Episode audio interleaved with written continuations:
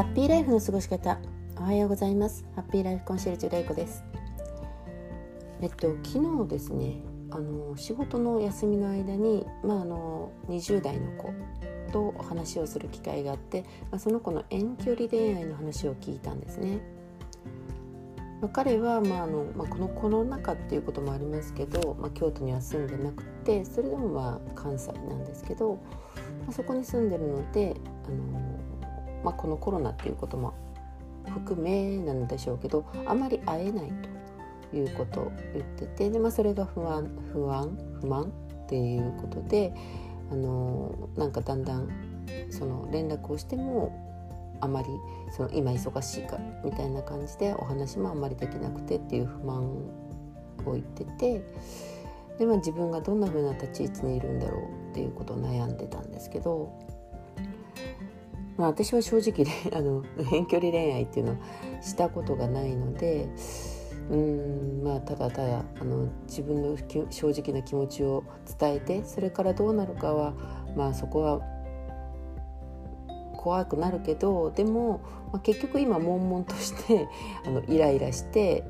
で、仕事しててもたまにそんなことを考えて、仕事が手につかなくなるまではいかないけど、やってても楽しくないっていうようなことであるんであれば、自分の気持ちを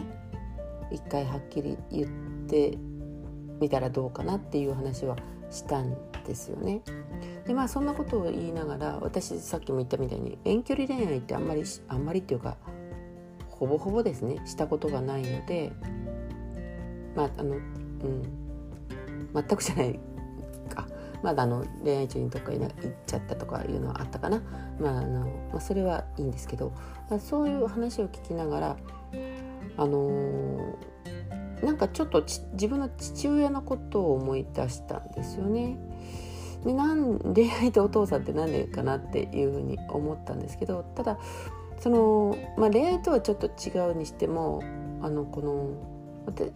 ちの父は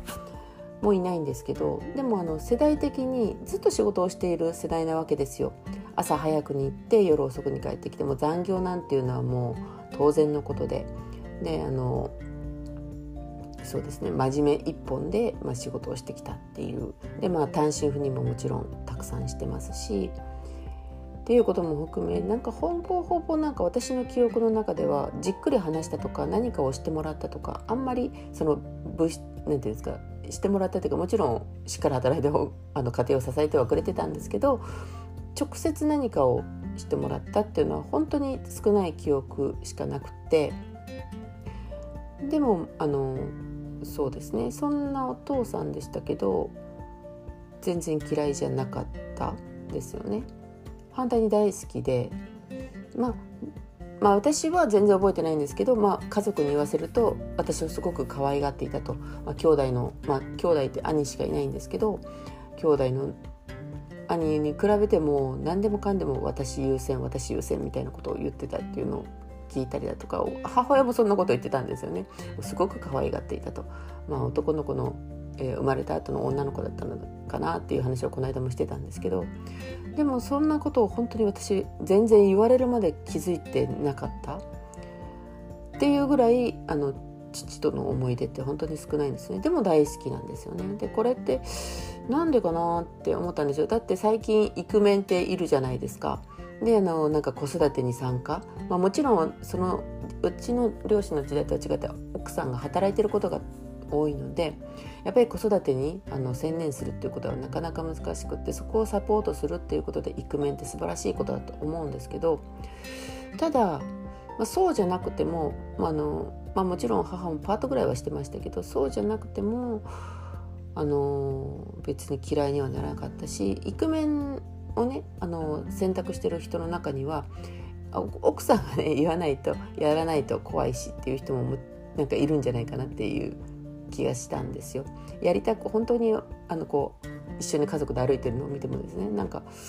本当はここにいたくないけど、実は奥さんに怖いとか、家族の中ではみこっていうんですか、なんかこう存在がなくなるのは怖いっていうような形でしてらっしゃる方もいるんじゃないかなって思うんですけど、でも思いさえあればまあ大丈夫なんじゃないかなって思ったんですよね。ただ奥さんの方の立場からすると、ただ思ってたって何もしてくれないじゃ仕方がないっていう人ももちろんいると思うので、そこはお互い求めるものっていうものがあると思うので話し合いっていうことが必要だと思うんですけど、でも第一に必要なのはやっぱり思っている、君を思っている、あなたを思っているっていうことがやはり行動につながるんじゃないかなって思うんですよね。人間はやっぱり思いがないと行動に移さないので、大事だって思えばその仕事とかで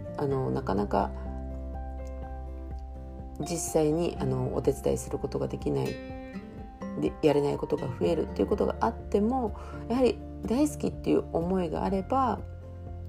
ちょっとしたところにそういう気持ちっていうのは現れるんじゃないかなと思うんですよね。でうちもだからそういうことで父はほぼほぼ私の目の前にはいないことの方が多かったんですけど、そこはすごく多分母がサポートしてたと思うんですね。父の悪口はもちろん言いませんでしたし、父がなんかこうなんでしょう、なんていうのかな、何かがあって私が何か困ったことがあると、その内容によってはもう最終お父さんに聞きなさいっていうような形でこの大黒柱としてのすごく立てていたっていうのは私も思っていました。なのですごく存在いないけど存在感はあるっていう感じでしょうか。でもそれでいいような気もするんですよね。私は今働いていて、旦那様がいるわけではないので、そこは何とも言えず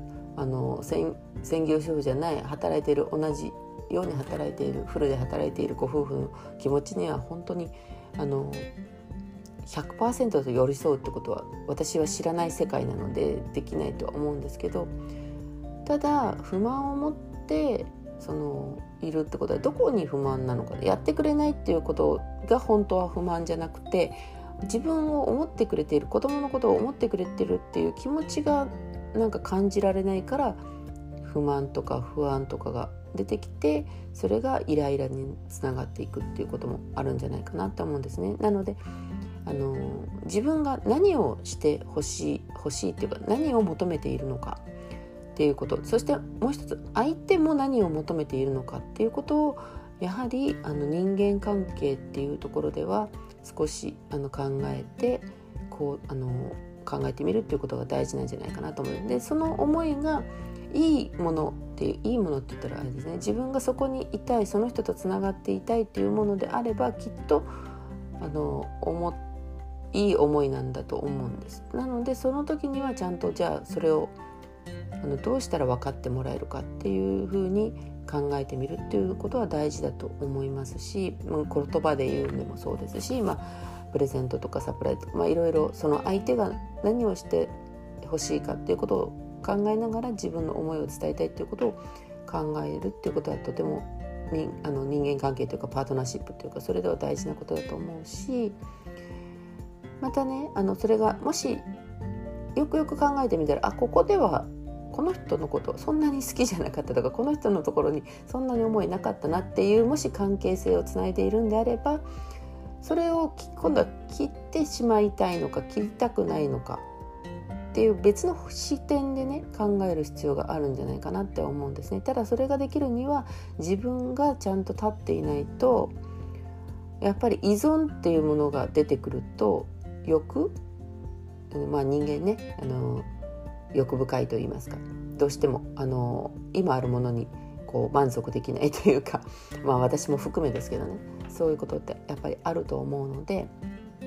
そこはちょっと話してみて、自立していれば、あとは覚悟だと思うんですよ。覚悟、自分が幸せになりたいという覚悟を持ってどうするかっていうことを考えてみるっていうことが大事なんじゃないかなって思います。でそうするとそれを考えるようになってくると、だんだんそれも行動に出てくると思うんですよ。でそれでまだ相手がどうするかっていうこと、一つ一つ進みますよね。自分がどういうふうな考えで動くかっていう考えを持っているか、そしてそれがどういう行動に出るかということで、相手がそれを見てどう思うか、そしてどういう行動に出てくるかって、でもそこは何ともできないことなので、自分では変えられないので、とりあえず自分の思いを止めずに、自分が自立していると思える自分でいることであるならば、もう勇気を出してそこを探ってみるのも一つの手じゃないかなと思います。なんかちょっとなんか取り留めがなかったかな、なんか分かってもらえたかもらえなかったかちょっと不安ではそこは不安なんですけど、こんな考え方もあるかなとちょっと思ってもらえたらいいかなと思います。人間は思いで行動するっていうことですね。なのでその行動の裏には必ず何かしら思いがある。もうちっちゃなこと全然気づかない、もう本当に習慣で動いてるっていうことでも何かしら思いがあるっていうことですね。はい、皆さんもちょっと自分のやっていること考えてみてください。自分が思っていること、今の気持ち、どういう思いで、自分はどうしてこれがこんな風な気持ちになって自分に伝わってくるんだろうということをちょっと考えていただくと、また何かしらいい方向に進むことがあるんじゃないかなって思います。はい、今日とは雨のち曇りです。もうしっかり梅雨ですよね。嫌ですね雨必要と思いながらも、やっぱり連日雨であっているとちょっとジメジメした感じが体が重くなるっていうか、もうこれ仕方ないことなんですけど、でもねちょっとジメジメします。はいでも元気に頑張りましょう。